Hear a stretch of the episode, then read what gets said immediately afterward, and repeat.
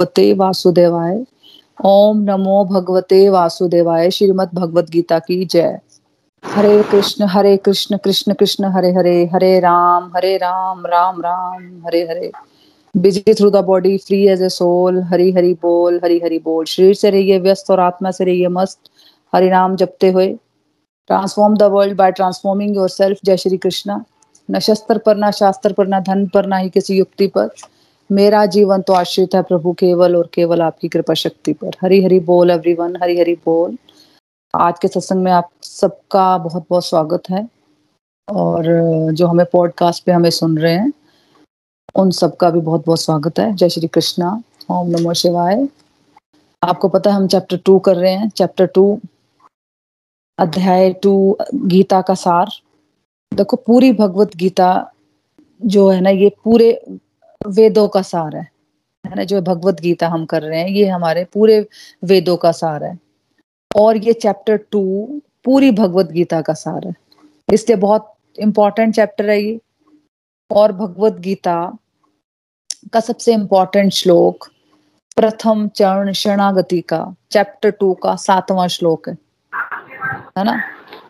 वहाँ पर अर्जुन ने माना कि मैं कंफ्यूज्ड हूँ, मैं बेवकूफ़ हूँ प्रभु, मुझे नहीं पता मेरे लिए सही क्या है और गलत क्या है।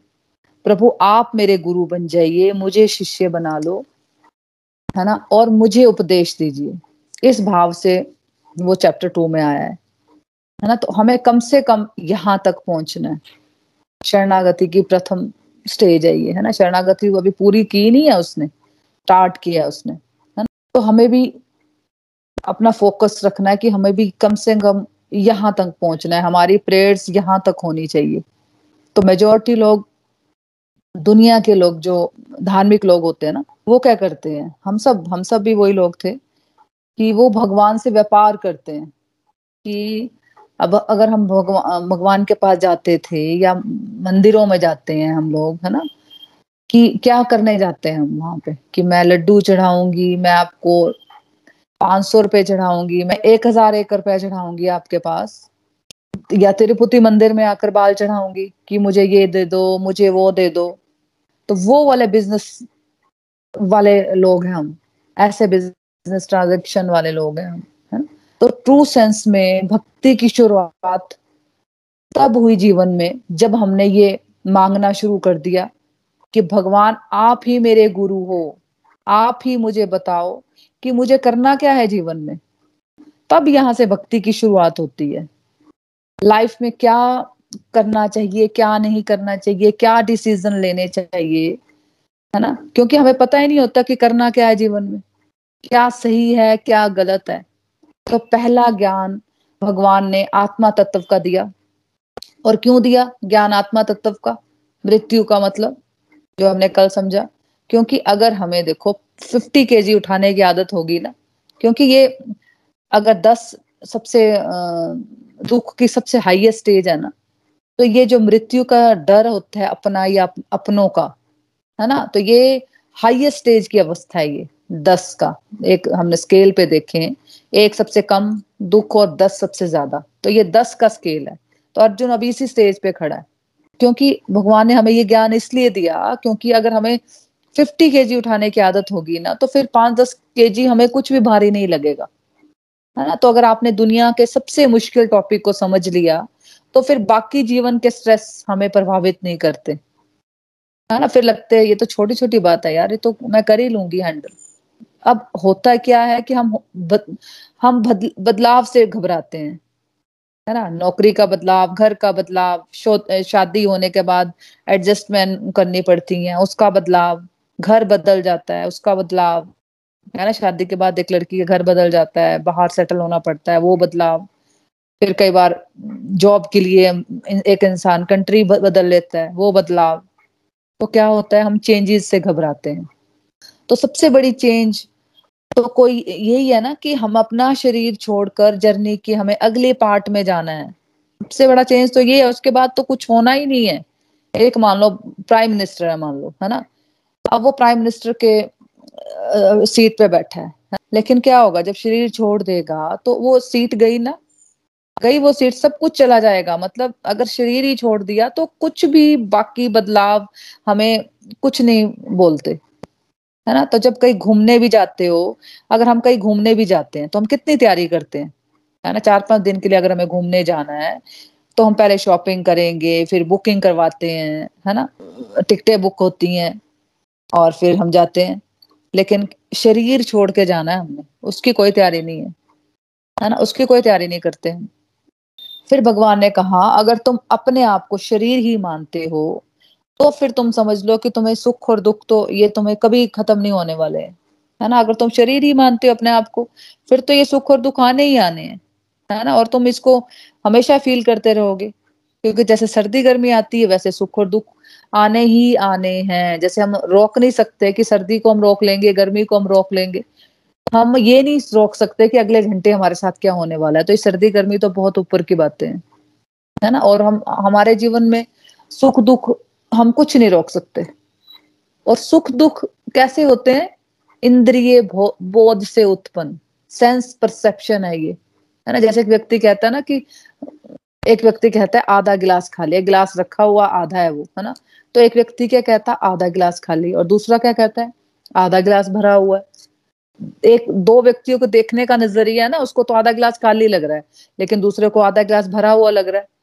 अब कोई नकारात्मक सोच से भरा हुआ होगा नेगेटिविटी से भरा हुआ होगा, अगर उसकी लाइफ भी इजी है ना, सब कुछ भगवान ने सब कुछ बड़ा अच्छा अच्छा सब कुछ दिया हुआ है, पर फिर भी उसके जीवन में छोटा सा भी, हल्का सा भी कष्ट आ गया ना तो उसको बड़ी डिफिकल्टी लगेगी। ये कैसे हो गया? ये मेरे अकॉर्डिंग तो हुआ नहीं। है ना? कोई भी छोटी सी चीज़ उसका, मान लो उसका बच्चा पढ़ नहीं रहा है है ना? बाकी सब भगवान ने उसको हर चीज़ दे के रखी हुई है। लेकिन उसको क्या लगेगा, यार, मेरा बच्चा पढ़ ले, बाकी तो सब ठीक है। भाई, बाकी तो तुम्हारा ऑलरेडी ठीक ही है ना?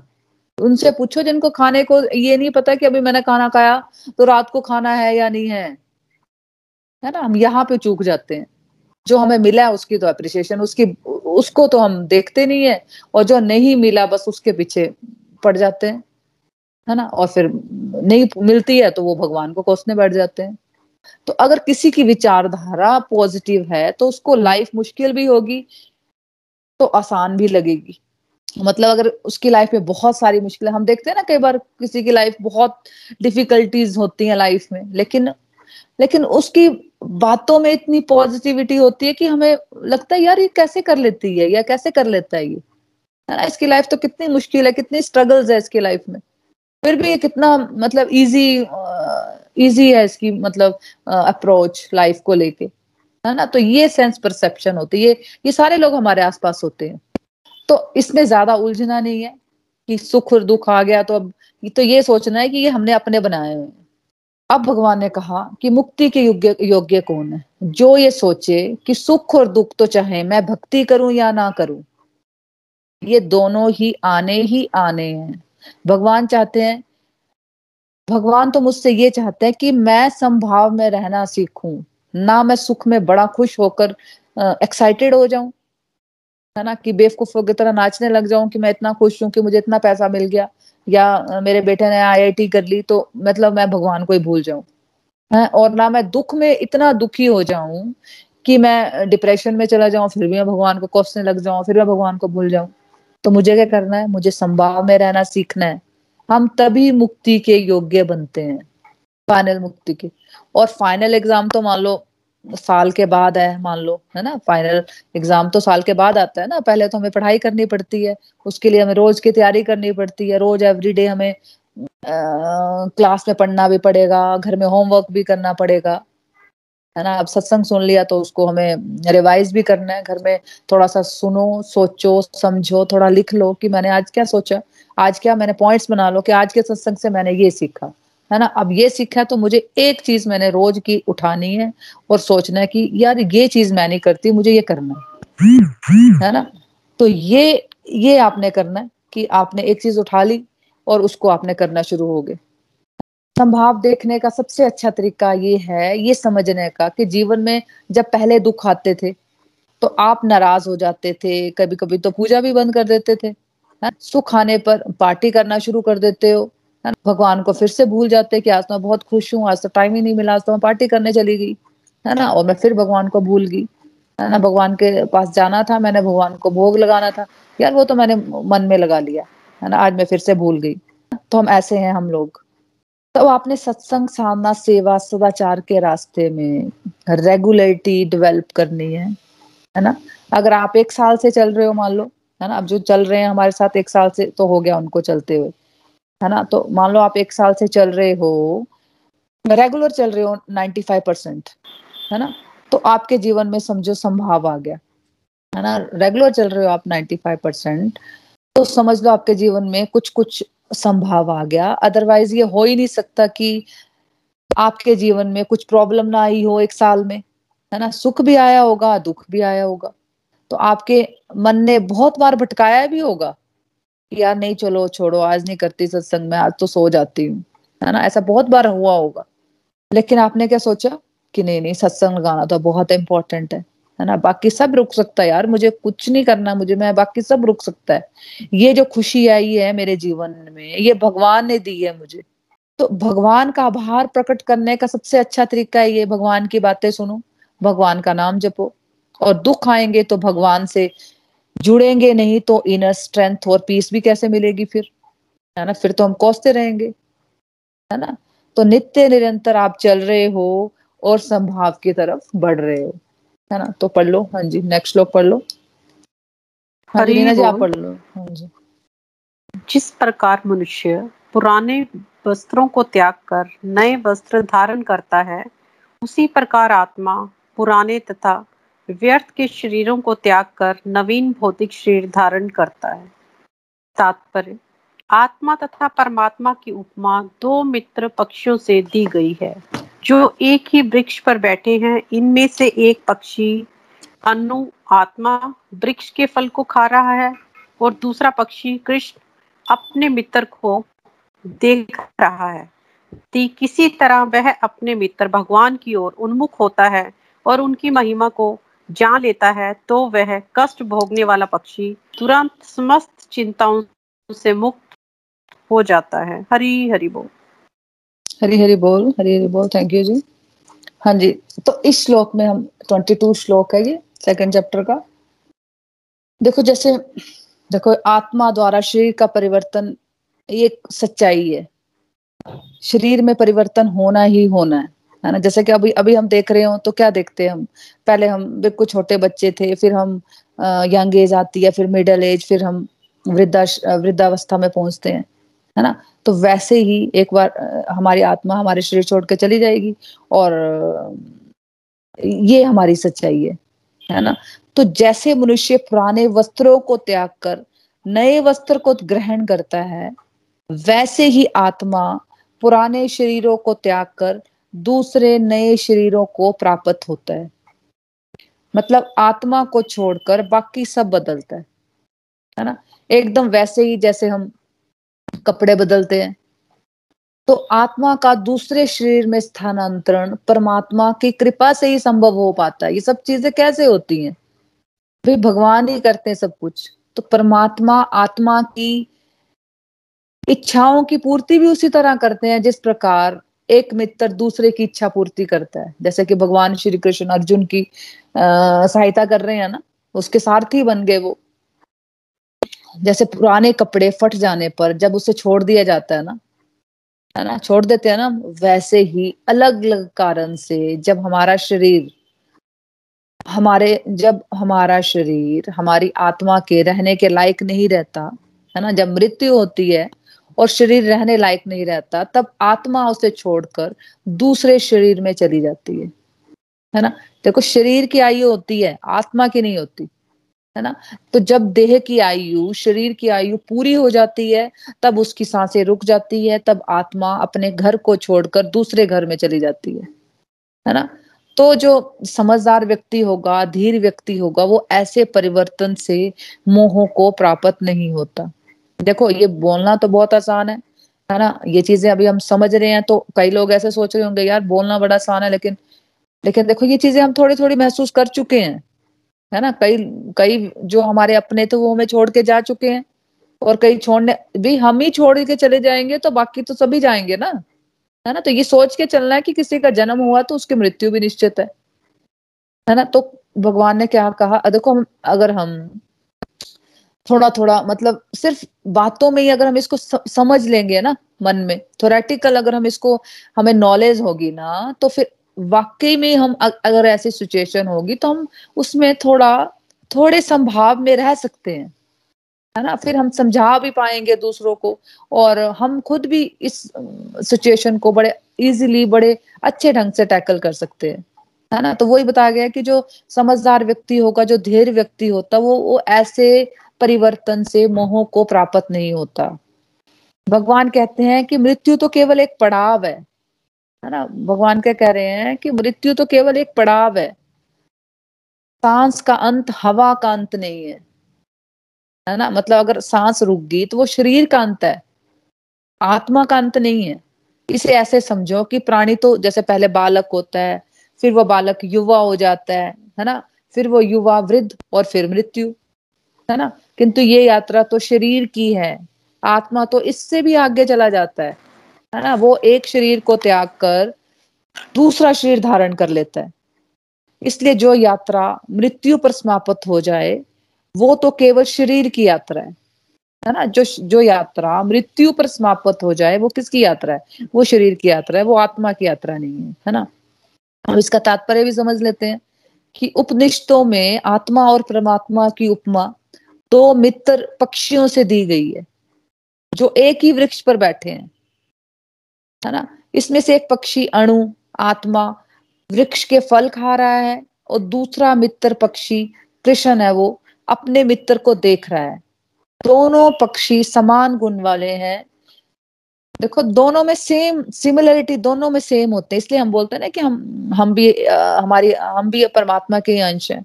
है ना? दोनों पक्षी समान गुण वाले हैं। मतलब हमारी आत्मा और भगवान दोनों सेम गुण वाले हैं। इनमें से एक पक्षी भौतिक जगत के फलों पर मोहित है, हम लोग जैसे। और दूसरा मित्र, दूसरा जो अपना मित्र, जो भगवान है, वो अपने मित्र के कार्यकलापों का साक्षी मात्र है। मतलब हम लोग तो मस्त हुए पड़े हैं दुनियादारी के जीवन में, है ना? खोए पड़े हम पता ही कुछ नहीं है है ना? हमें पता थोड़ी है कि हम, हमें तो लगता है तो हम तो पूरे बैग एंड बैगेज के साथ आएँगे आए हुए हैं और कभी कभी भी इस शरीर को नहीं छोड़ने वाले हमेशा रहने वाले हैं, है ना? ऐसे ही हमारे आसपास के लोग रहने वाले हैं। तो हम लोग इस तरह उलझे पड़े हैं, टेंशन में, चिंताओं में, है ना? खोए पड़े हैं और जो हम, भगवान है, वो वो खाली हमें देख रहे हैं, वो खाली हमारे साक्षी मात्र है। तो कृष्ण साक्षी पक्षी है है ना? और अर्जुन फल भोक्ता पक्षी है। जैसे हम लोग, है ना? तो दोनों मित्र दोस्त है, आत्मा और परमात्मा दोस्त होते हैं, लेकिन फिर भी एक सेवक है और एक स्वामी है। हम लोग सेवक है और परमात्मा हमारे स्वामी है। तो अणु आत्मा अपने जीवन में, जैसे हम लोग, अपने जीवन में अत्यंत संघर्षशील है। है ना? किंतु जैसे ही वो दूसरे पक्षी को परम गुरु के रूप में स्वीकार करता है। मतलब जैसे ही हम अपने परम पिता परमात्मा को, भगवान को परम गुरु के रूप में स्वीकार करते हैं, है ना? जैसे हम भगवत गीता पढ़ेंगे तो लास्ट चैप्टर तक पहुँचते पहुँचते क्या हो जाता है फिर? है ना? लगता है ना कि यार ठीक है, जो भगवान जो भगवान कह रहे हैं, मुझे तो वही करना है। अगर आप ध्यान से सुनोगे तो आप लास्ट चैप्टर में पहुँचते पहुँचते जो अर्जुन वाली सिचुएशन होगी ना सेम सिचुएशन आपकी होने वाली है। तो जिस प्रकार अर्जुन कृष्ण का उपदेश ग्रहण करने के लिए अपनी इच्छा से उनकी शरण में जाता है है ना? अपनी इच्छा से गया ना वो, उनकी शरण ग्रहण करने के लिए। चैप्टर वन में तो उसने अपना पूरा बता दिया कि मुझे ये करना है, मुझे वो करना है। लेकिन फिर क्या करता है वो? वो भगवान श्री कृष्ण की शरण में चला जाता है। वैसे ही परतंत्र पक्षी भी सारे जो हम लोग हैं, जैसे ही हम भगवान की शरण ग्रहण करते हैं वो अपने सारे शोकों से मुक्त हो जाता है। देखो, जैसे दोनों ही पक्षी वृक्ष पर बैठे हैं, किंतु फल खाने वाला पक्षी, जैसे हम लोग, वृक्ष के फलों मतलब चिंता तथा विषाद में निमग्न है। हम जो वृक्ष में जो फल लगे हुए हैं मतलब जो हम दुनियादारी में जो फंसे पड़े हैं, है ना, वृक्ष मतलब ये दुनिया, ये जो मटेरियल वर्ल्ड है है ना, यहाँ की यहाँ के सुख और दुख में हम फंसे पड़े हैं, है ना? यहाँ की चिंता तथा विषाद में हम खोए पड़े हैं, निमगन है है ना? और ऐसे यदि किसी तरह वो अपने मित्र भगवान की और देखता है, वो पक्षी जो ऐसे निमग्न हुआ पड़ा है, जैसे हम लोग है है ना? और किसी तरह, है ना? किसी, कितना सुंदर देखो ये श्लोक है कि किसी तरह वो अपने भगवान को देख लेता है, भगवान की तरफ़ उन्मुख हो जाता है है ना? उसकी चेतना जागृत हो जाती है, उनकी महिमा को जान लेता है तो वे कष्ट भोगने वाला पक्षी समस्त चिंताओं से मुक्त हो जाता है। तो अर्जुन ने अपना मुख, अपना, अपने मित्र अब श्री कृष्ण भगवान की ओर फेर लिया अब, है ना सेकंड चैप्टर में। और उनसे भगवत गीता समझ रहा है है ना? इस प्रकार वो भगवत गीता के रूप में उनकी परम महिमा को समझ रहा है है ना? और शौक से मुक्त हो जाता है। मुक्त हो जाता है ना लास्ट चैप्टर में पहुँचते पहुँचते वो मुक्त हो जाता है इन चीज़ों से, है ना? तो यहाँ पर भगवान ने ये उपदेश दिया कि अर्जुन को कि वो शोक ना करे कि वो किसी को मार रहा है। अपितु उसे तो प्रसन्न होना चाहिए, है ना? कि जिससे कि वो अपने शारीरिक कर्म फलों से मुक्त हो जाएँगे, वो सब जो उसके रिलेटिव है है ना? और उच्च लोक को, उच्च लोक को प्राप्त होते हैं। है ना, उनको तो आध्यात्मिक शरीर ही प्राप्त होंगे, क्योंकि वो हाई लेवल की सोल्स थी वो भी। इसलिए भगवान कहते हैं कि, अर्जुन, तुम्हारा शोक करना युक्ति संगत नहीं है। हाँ जी नेक्स्ट श्लोक पढ़ लो देना जी। श्लोक 27 जिसने जन्म लिया है, उसकी मृत्यु निश्चित है, और मृत्यु के पश्चात पुनर्जन्म भी निश्चित है। अतः अपने अपरिहार्य कर्तव्य पालन में तुम्हें शोक नहीं करना चाहिए। हरी हरी बोल। देखो, भगवान क्या कह रहे हैं यहाँ पे। भगवान श्री कृष्ण बता रहे हैं कि जिसका जन्म हुआ है, उसको तो एक दिन शरीर छोड़कर जाना ही जाना है। जाना ही पड़ना है है ना? फिर इसको उसको एक दिन अपने कर्मों के अनुसार दूसरा शरीर भी धारण करना पड़ जाएगा। मतलब अगर किसी बच्चे ने जन्म लिया, है ना? तो उसके साथ ही हमें ये समझना है कि भाई ये जन्म हुआ है तो जहाँ पे जन्म है, वहाँ पे मृत्यु भी है। तो मनुष्य को अपने कर्मों के अनुसार जन्म ग्रहण करना होता है है ना? और कर्म अवधि समाप्त होने के बाद उसकी मृत्यु निश्चित है है ना? जिससे वे दूसरे जन्म ले सकते हैं। चैप्टर वन में अर्जुन क्यों परेशान हो रखा है? क्यों परेशान था वो है ना? उसको लग रहा था कि मेरे परिजन रिलेटिव तो मारे जाएँगे है ना? पता तो देखो हम सबको होता है है ना? तो क्या हम आ, इस श्लोक को ध्यान में रखते हैं?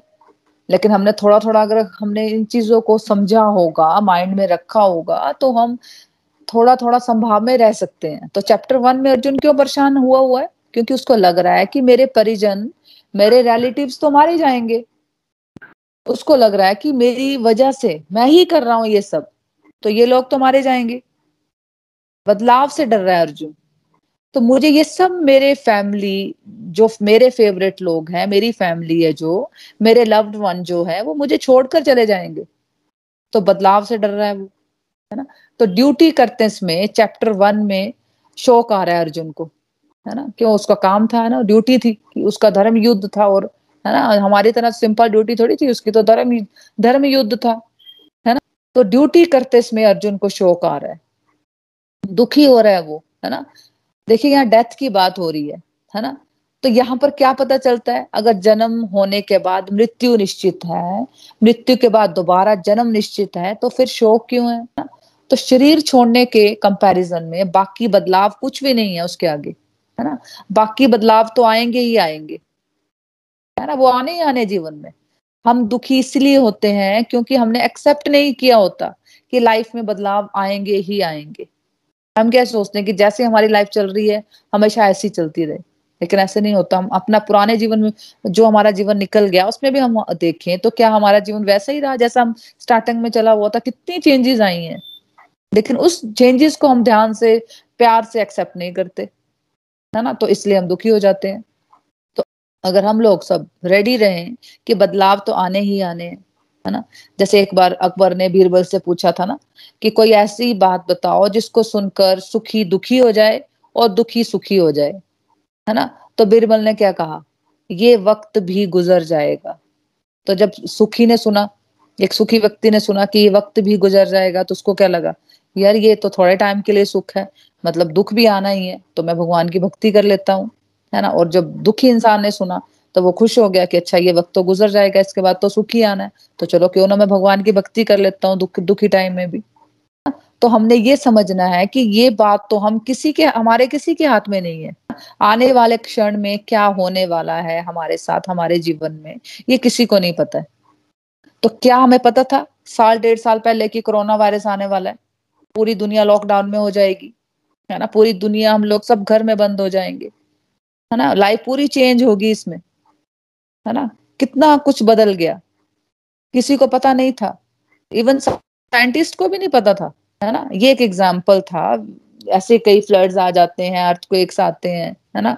एक व्यक्ति बैठा हुआ है तो क्या उसको पता है कि अर्थ को एक आने वाला है? है ना? उसका घर चला जाता है। है ना? गाड़ी खत्म हो जाती है उसकी। तो हमें नहीं पता होता, है ना? हमें कुछ नहीं पता होता कि भगवान क्या चाहते हैं हमसे। हमें ये तो नहीं पता होता है कि क्या होने वाला है है ना? लेकिन ये तो पता होता है कि क्या ड्यूटीज़ मिली है मुझे। अर्थ एक आएगा फ्लड आएगा या कोविड आएगा ये तो नहीं पता है। लेकिन ये तो पता है कि अगर मैं मुझे कुछ ड्यूटीज़ मिली हैं कुछ ड्यूटीज़ असाइंड हैं ये तो पता है हमें है ना? अगर मैं एक मदर हूँ तो मदर के रूप में मुझे एक ड्यूटी मिली है। अपने बच्चों को अच्छे से आ, संस्कार दे दूँ। फादर हूँ तो बच्चों को संस्कार देने हैं। एक डॉक्टर हूँ, टीचर हूँ तो पेशेंट्स की, बच्चों की निस्वार्थ भाव से सेवा करनी है। है ना? ये तो पता है ना मुझे। तो अब भगवान हमें कह रहे हैं कि अपनी ड्यूटीज़ में शोक मत करो। है ना? जैसे एक वर्ड होता है ना कॉमन तुम ये सीख लो बोला। भगवान के कह रहे हैं कि तुम ये सीख लो, एक बात तो गांठ बाँध लो। कि भाई अपनी ड्यूटीज़ करनी है, अपनी ड्यूटीज़ को करने में शोक मत करो। जैसे एक वर्ड होता है कॉमनली हमने सुना होता है और हम भी यूज़ करते हैं, करना पड़ रहा है। है ना? फॉर एग्ज़ाम्पल मतलब मान लो एक लेडी है उसके इन लॉज बहुत बूढ़े हो गए, है ना? उसको क्या लगता है कि इनका भाई तो फॉरेन में रहता है और वो हमारे साथ मेरे इन लॉज तो मेरे साथ रहते हैं और मुझे उनका ख्याल रखना पड़ रहा है है ना? तो वो क्या बोल रही है? मुझे करना पड़ता है, करना पड़ रहा है। ये कॉमन बातें हमने सुनी होती हैं। तो ज़्यादातर लोग जीवन में कोई भी कार्य सुखी होकर नहीं करते। है ना? कोई भी काम करना है, सुबह से शुरू हो जाओ कि जो कोई भी काम करना है तो वो सुखी, खुश होके नहीं करेंगे। है ना? तो बचपन से ही ये सोच बन जाती है कि मजबूरी से ही कार्य करने हैं हमें भाई। है ना? मजबूरी होगी तभी तभी मैं मतलब दुख, दुखी से दुखी होके मुझे कार्य करने हैं। तो खुद भी दुखी रहना और दूसरों को भी दुख दुख देना काम करते हुए, है ना? करना है, लेकिन परेशान, करना तो है, पता तो है करना है, बच्चों के लिए खाना बनाना है, अपने लिए खाना खाना है, वो करना तो है, लेकिन किस, करना कैसे है? बोझ बना के। मान लीजिए हमें पता नहीं था, है ना? और हमारे रिलेटिव आ गए, है ना? अटेंड तो हमने करना है, लेकिन अगर रोते रोते करेंगे, अब भगवान क्या कह रहे हैं यहाँ पे? भगवान ये कह रहे हैं कि जो ड्यूटीज़ आती है ना तुम्हें जो भी ड्यूटीज़ तुम्हें मिली हैं और जो ड्यूटीज़ आती हैं तुम्हें अपने जर्नी में। आप सिर्फ़ ये करो कि उनको खुशी से करो। किसी के पेरेंट्स मान लो बहुत बूढ़े हैं, है ना? मान लो उनके पास छह महीने हैं, साल, दो साल का टाइम है। तो हमें क्या करना है? हमें थोड़ा सा अपना लाइफ बदलने की ज़रूरत है, ताकि हम थोड़ी सेवा ही कर लें, है ना? थोड़ा भक्ति में उनको इन्वॉल्व करो। माला करना सिखा दो, है ना? माला नहीं होती तो भगवत गीता ही पढ़ा दो। थोड़े थोड़े से जो जो जितना जितना सीखा हो तो उतने श्लोक पढ़ा दो। है ना? क्यों नहीं कर, कर सकते? सब कुछ कर सकते हैं हम लोग। है ना? थोड़ी थोड़ी अब जितना जिनको एक एक साल हो गया इवन छह छह तीन चार महीने से भी जो कर रहे हैं वो थोड़ा थोड़ा तो हिंदी में है उसको थोड़ा थोड़ी दो दो तीन तीन लाइनें तो आप बना ही सकते हो। है ना? तो वो जो करना है ये सोच कर कि मैं बहुत ब्लेस्ड हूँ कि मुझे अपने पेरेंट्स की सेवा करने का ईश्वर ने मौका दिया। ये सोचकर करना है कि मैं कितनी ब्लेस्ड हूँ। कि प्रभु ने मुझे सेवा करने के लिए चुना। है ना? आपने ये नहीं सोचना कि बाकी क्या कर रहे हैं। आपकी देवरानी जेठानी क्या कर रही है? है ना? आप ये सोचो कि भगवान ने मुझे चुना है। मुझे चुना है ये सेवा करने के लिए। है ना? घरों में झगड़ा होने का ये बहुत बड़ा पॉइंट है। है ना? मान लीजिए कोई तीन ब्रदर्स है है ना? एक ब्रदर फॉरेन सेटल है, एक ब्रदर दूसरा ब्रदर बाहर जॉब करता है। और पेरेंट्स पेरेंट्स अपने होम टाउन में रहते हैं और तीसरा ब्रदर है, वो जो बिज़नेस करता है, या वो वहीं पे जॉब करता है तो वो उनके साथ रहता है है ना? तो पेरेंट्स तो अपने होम टाउन में ही रहेंगे ना, वो कहाँ जाएँगे, है ना? तो अब काम किसको करना पड़ रहा है? अब तीसरा नेचुरली जो तीसरा बेटा है, उसको करना है काम, है ना? तो मेजोरिटी लोग सोचते हैं कि उसमें फिर फंस जाते हैं कि भी बाकी लोग तो करते नहीं, मैं क्यों करूँ? लेकिन हमें ये सोचना है कि भाई मैं ब्लेस्ड हूँ, भगवान ने भगवत गीता में बताया है, आगे जाके हम पढ़ने वाले हैं कि बड़ों की सेवा करना, जैसे पेरेंट्स ग्रैंड पेरेंट्स की सेवा करना भी प्रभु की भक्ति करना ही है, कुछ अलग नहीं है। है ना? तो आप सोच लो कि मुझे पूजा करने को मिल रही है तो क्या हुआ फिर? है ना? एटीट्यूड बदल गया। एटीट्यूड चेंज हो गया आपका। है ना? वही कार्य जो बोझ लग रहा था, अब वही कार्य ये सोचकर कि प्रभु ने मुझे सेवा दी है, मुझे चुना है भाई सेवा के लिए। तो फिर वो ही सेम कार्य करने में ऊर्जा क्रिएट कर देते हैं भगवान एनर्जी से भर देते हैं आपको है ना? देखो भगवान के पास तो अनलिमिटेड ऊर्जा है एनर्जी है बट हमें क्यों नहीं देते भगवान फिर? क्योंकि जब हमारा एटीट्यूड गलत हो जाता है तो हम एनर्जी के पाथवे को ब्लॉक कर देते हैं है ना? तो अगर हम नकारात्मक एटीट्यूड रखते हैं? बोल। अगर हम नकारात्मक एटीट्यूड रखते हैं तो फिर भगवान कहते हैं कि तुमने अगर इस तरह का एटीट्यूड रखना है तो क्योंकि मैंने तो तुम्हें सेवा दी थी, है ना, कि तुम अपने पेरेंट्स की सेवा करो तो फिर आपकी फीलिंग्स जो होती है ना, अगर हम गलत एटीट्यूड रखा नेगेटिव वाला तो फिर वो आपकी फीलिंग ही बोझ वाली आएँगी कि सब कुछ बोझ है, सब कुछ बोझ लगेगा जीवन में। बच्चों को पाल रहे हो तो वो बोझ लगेगा। है ना? बच्चों का पालन पोषण कर रहे हो, वो बोझ लगेगा। घर में खाना बना रहे हो, वो बोझ लगेगा।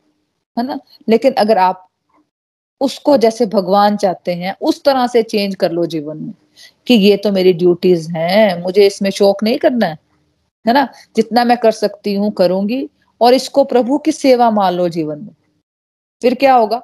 आप फिर बोल सकते हो कि मेरे पास डिवोशन करने का, फिर आप बोल सकते हो कि मेरे पास डिवोशन करने का समय नहीं है, ऐसे क्या आप बोलते हो कि यार मेरे को तो घर में पेरेंट्स हैं, उनको देखना है, बच्चों को खाना बनाना है, मेरे पास डिवोशन करने का समय कहाँ है है ना? लेकिन अगर आप इस तरह से अपना जीवन जीतते हो, इस तरह से अपना एटीट्यूड एटीट्यूड डेवलप करते हो तो फिर आप बोल सकते हो कि मेरे पास मैं तो डिवोशन ही कर रही हूँ, मैं तो पूजा ही कर रही हूँ, है ना? तो आपको अलग से टाइम टाइम बनाने की ज़रूरत नहीं पड़नी, है ना? उस टाइम को आप इस तरह से बिता सकते हो। है ना? जब टाइम मिली तो थोड़ा सा माला कर लो, थोड़ा सा सत्संग अटेंड कर लो, है ना? तो ड्यूटीज़ तो ड्यूटीज़ तो वही थी। पहले आप दुनियादारी के भाव से कर रहे थे कि मुझे करना पड़ रहा है है ना? रोते रोते कर रहे थे। और अब भगवत गीता का आपने ये वाला पॉइंट पकड़ लिया, है ना? जैसे आज हमने सत्संग लगाया तो आपने ये पॉइंट पकड़ लिया कि मुझे अपनी ड्यूटीज़ को, चाहे वो बच्चों को बड़ा करने की हो जॉब करने की हो है ना? चाहे वो हमारे समाज के लिए हो अलग अलग प्रकार की ड्यूटीज़ है ना हमारे जीवन में है ना? तो हमें अपने एटीट्यूड में ये वाला भाव लाना है कि हमें अपनी ड्यूटीज़ खुश रहकर सेवा भाव से करनी है। और ये नहीं कर, कहना है कि मुझे करना पड़ रहा है। आप कहते हो कि मुझे जॉब करनी पड़ रही है है ना? मैं बहुत हेक्टिक हो जाता है ये शेड्यूल मेरा। मैं जॉब पे जाती हूँ मुझे घर में खाना बनाना पड़ता है सुबह भी बना के जाती हूँ। तो भाई दूसरी ओर देखो आप दूसरे लोग तरस रहे हैं। कि उनके पास जॉब ही नहीं है। अपने बच्चों का पालन पोषण करने के लिए सोर्सेज ही नहीं है। उनके पास पैसे नहीं है अपने घर का रेंट देने के लिए या उनको बच्चे को खाना खिलाने तक के पैसे नहीं है। अभी कोविड में बहुत सारी ऐसी, ऐसे और मेरे जानने वालों में ऐसी सिचुएशन हुई हैं कि उनके पास जॉब नहीं थी और सच में खाने को पैसे नहीं थे, है ना? और आप ही वो व्यक्ति थे जो मन्नते, जो हम ही लोग होते हैं, जो मन्नते मांगते हैं। कि भाई, पहले तो मांगते, मन्नते मांगते रहेंगे कि जॉब दे दो जॉब दे दो। या बच्चे दे दो, बच्चे दे दो, जब बच्चे हो जाते हैं तो फिर हम कोसते हैं यार कि ये बच्चे हो गए तो हम कैसे कैसे इतना सारा काम करना पड़ता है हमें, है ना? अभी पढ़ाना है उनको, अभी ये करना, अभी वो करना, कितना हम बोझ बना लेते हैं, है ना? वही व्यक्ति थे हम कि जब हम मन्नते मांगते, मांगने जाते थे ऑफ़िस कि भाई मेरी जॉब नहीं है, मुझे अच्छी सी जॉब दे दो, है ना? लाख, दो लाख रुपए वाली जॉब दे दो, या मुझे गवर्नमेंट जॉब दे दो। और जब जॉब मिल जाती है तो फिर क्या हम ब्लेस्ड फील करते हैं? ब्लेस्ड फील करते हैं कि मैं खुश हो जाऊँ ग्रेटफुल हो जाऊँ, हम बोझ बना लेते हैं काम को। और मेन पॉइंट है कि एटीट्यूड गलत होने से हमें लगता है कि हमारे पास डिवोशन के लिए टाइम ही नहीं है। तो अगर हम घर की ड्यूटी को जॉब की ड्यूटी को, अपने देश से जुड़ी ड्यूटी को खुशी से करना शुरू कर दें तो फिर क्या होता है? प्रभु खुश होते हैं, सबसे बड़ी बात। और अपनी सारी ड्यूटीज़ को खुशी से करना भी भक्ति का ही पार्ट है। है ना? भक्ति का ही पार्ट है। इसका मतलब ये नहीं कि सत्संग नहीं लगाना है, माला नहीं करनी है। वो तो करनी ही है। देखिए, चौबीस घंटे तो आप सत्संग नहीं करोगे, है ना? और चौबीस घंटे आपको माला नहीं करनी है। नहीं करते आप, है ना? कोई भी नहीं करते हम लोग, कोई भी। है ना? बाकी टाइम तो ड्यूटीज़ ही करनी है। है ना? बाकी टाइम तो ड्यूटीज़ ही हम सब करते हैं। तो उन ड्यूटीज़ के अंदर डिवोशन को कैसे ऐड करना है कि हमें ड्यूटीज़ को मजबूरी नहीं बनाना है ड्यूटीज़ खुशी से करनी है? तो हमें ये ध्यान रखना है कि वी हैव बिन वॉस्ट कि हमें देखा जा रहा है है ना? कौन देख रहे हैं? भगवान हमें देख रहे हैं है ना? जो हमने मैंने वो पढ़ा भावार्थ सुना पढ़ा था ना तात्पर्य उस भग, भगवत गीता में अभी जो पढ़ा था ट्वेंटी टू में कि भी दो पक्षी बैठे थे पेड़ के ऊपर है ना? तो वो हमारे लिए है कि एक पक्षी जो कृष्ण अच्छा। भगवान है वो हमें देख रहे हैं है ना? और दूसरे पक्षी आत्मा रूप में हम है है ना? तो हम यहाँ आए हैं तो क्यों ना थोड़े से अच्छे कर्म ही कर लेते हैं है ना? ताकि भगवान खुश हो जाए। अब जो देखो पुराना जो हो गया उसके पास्ट में नहीं रहना है। जो हो गया उसको छोड़ देना है ना? अब क्या कर सकते हैं हम? आज के जीवन को अच्छा बना सकते हैं। है ना? अच्छा उससे क्या होगा क्या? उससे क्या होता है? एनर्जी आती है। जब हम अपना जीवन अच्छा बनाने शुरू कर देते हैं ना, सोच लेते हैं यार ठीक है, जो भगवत गीता में भगवान बोल रहे हैं ना, मुझे तो वही करना मुझे उसके अकॉर्डिंग अपने जीवन में जीना और फिर उसके उसके बाद मेरे जीवन में सुख आता है, दुख आता है, मुझे उसकी परवाह नहीं है। है ना? मुझे किसी को खुश नहीं करना है, मुझे भगवान को खुश करना है। भगवान ने मुझे ये ड्यूटीज़ दी हैं तो मुझे उसको बढ़िया तरह से करना है। तो हमें क्या करना है? हमें ऐसे कर्म करने हैं ताकि भगवान खुश हो जाए और हमें अच्छा जन्म मिले है ना अग, अगला जन्म। और क्या पता अगर भगवान ज़्यादा खुश हो जाए तो हमें भगवान का धाम भी मिल सकता है है ना। मतलब कि हमारा यहाँ का जीवन भी सुधर जाएगा और बाद में भगवान का धाम भी मिल सकता है है ना। तो हमें इस पर फोकस करना है कि जीवन कभी भी समाप्त हो सकता है हमेशा है ना। ये सोचना है कि जिस दिन तुम उठते हो हर एक दिन ये सोचो कि आज ही जीवन का आखिरी दिन हो सकता है। है ना? जनरली क्या होता है, हम लोग उलझे पड़े हैं, खोए पड़े हैं, है ना? कि उसने मुझे ये कह लिया, वो कह लिया, भाई इससे बाहर आ जाओ, है ना? या मुझे इतना काम करना पड़ रहा है है ना? हम क्यों नहीं समझते? भी लाइफ में बहुत प्रॉब्लम्स हैं, है ना? और लाइफ बहुत प्रीशियस है। वो प्रॉब्लम सुख दुख आने ही आने हैं, लेकिन लाइफ बहुत प्रीशियस है कि मानव जीवन सबको नहीं मिलता। है ना? कुछ गिने चुने लोगों को ही मिलता है। हमने कुछ अच्छे कर्म किए होंगे। कि हमारा जन्म भारत जैसे देश में हुआ और हमें मानव जीवन मिला है ना? हम क्यों अपना छोटी छोटी बातों को एंजॉय नहीं करते है ना? क्यों नहीं हम भगवान के प्रति ग्रेटफुल हो जाते? जब सीखने की उम्र आती है तो हम सोचते हैं कि नहीं नहीं अभी तो हमारी उम्र नहीं हुई है अभी तो भक्ति के लिए टाइम ही नहीं नहीं है अभी तो भक्ति तो बुढ़ापे के लिए है ना? और जब बुढ़ापा आता है तो, तो हमने फिर वही चीज़ें करते हैं जो हमने सारी उम्र की होती है है ना? तो हमें अभी भी जागना है। तो सीखने के लिए हमेशा ओपन रहो। हम एक आत्मा है। हमें, हम यहाँ लर्निंग्स लेने के लिए आए हैं। तो अपने आप को डिप्रेशन शोक फ्रस्ट्रेशन के साइकिल को साइकिल से अपने आप को बचा कर रखना है है ना? क्योंकि ये चीज़ें सब इंसान को बर्बाद कर देती हैं। जो हमारा एटीट्यूड होता है ना, जीवन के प्रति नकारात्मक दृष्टिकोण, ये ही हमें बर्बाद कर देता है। ये तो देखो जीवन में सुख दुख आने ही आने हैं। है ना? इसका मतलब ये नहीं कि इंसान का दुख का समय आता तो वो डाउन नहीं होता, है ना? सब होते हैं, है ना? आप भी होंगे, मैं भी होंगी। होता है, कुछ समय के लिए आएगा ये समय, है ना? एक दो महीने के लिए, तीन महीने के लिए ठीक है। लेकिन ऐसा नहीं होना चाहिए कि इंसान फिर सेल्फ पिटी में और फिर ज़िंदगी की नेगेटिविटी में ही चला जाए और चार साल ही बिता दे, है ना? तो फ्रेंड्स हमें अपने जीवन की ड्यूटी को खुशी खुशी से करना है और इससे हम भी खुश रहेंगे और हम फिर भगवान को भी खुश खुश रख पाएँगे। श्रीमद भगवद गीता की जय। Hare Krishna Hare Krishna Krishna Krishna, Hare Hare. Hare Ram Hare Ram Ram Ram, Hare Hare. Busy through the body free as a soul Hari Hari बोल, हरी हरी बोल। Transform the world by transforming yourself जय श्री कृष्णा, जय श्री हरी हरी हरी बोल, हरी हरी बोल। हाँ जी reviews की तरफ़ बढ़ते हैं क्या आज के सत्संग से आपने क्या सीखा? ये आपको अगर डिवाइन एक्सपीरियंस है तो आप शेयर कर सकते हो। हरी हरी बोल। हरी हरी बोल। आज का सत्संग बहुत ही डिवाइन और बहुत ही आनंदमय रहा, मोना जी। आपने सच में बड़े ही अच्छे ढंग से हमें ये दोनों वर्सेस कराए। इसमें हमने यही समझा है कि जो सुख और दुख हमारे मनुष्य जीवन में आते हैं, ये टेम्परेरी हैं। टेम्परेरी होते हैं परमानेंट नहीं। बट हम लोग जब तक हमारे अंदर आध्यात्मिक ज्ञान नहीं हो मटेरियल वर्ल्ड में रहते हुए मटेरियल थिंग्स में इतने उलझे हुए होते हैं कि हमें यही लगता है कि, हाय, ये दुख हमारे जीवन में आ कैसे गया? प्रभु ने हमारे साथ ऐसा क्यों किया? क्योंकि हम तब तक डिवोशन से नहीं जुड़े होते, चिंता और विषाद में ही फंसे हुए होते हैं। तो हमने यहाँ ये समझा कि हमें ये जो नेगेटिव थॉट्स हैं हमारे अंदर, इनसे ऊपर उठना है, क्योंकि अगर जीवन है तो सुख भी आएँगे, दुख भी आएँगे। तो जितनी भी हमारे अंदर नेगेटिव थॉट्स हैं, उनसे हमें निकलना है और पॉजिटिविटी की ओर चलना है, तभी हम प्रभु के साथ अपना जो कनेक्शन है, वो स्ट्रॉन्ग कर पाएँगे। और ये जो हम अपने आप को अगर एक आत्मा समझे हमें क्या करना है? प्रभु को खुश करना है। क्योंकि आत्मा जो परमात्मा जो है वो आत्मा में ही निवास कर तो हमें शर, अपने शरीर को तो संवारना ही है मतलब सुंदर रखना है बट हमें प्रभु को प्रभु को खुश करने के लिए अपनी आत्मा की ओर ज़्यादा ध्यान देना है अपनी आत्मा को पवित्र करना है क्योंकि प्रभु वही निवास करते हैं जहाँ शुद्धता होती है सच्चा भाव होता है।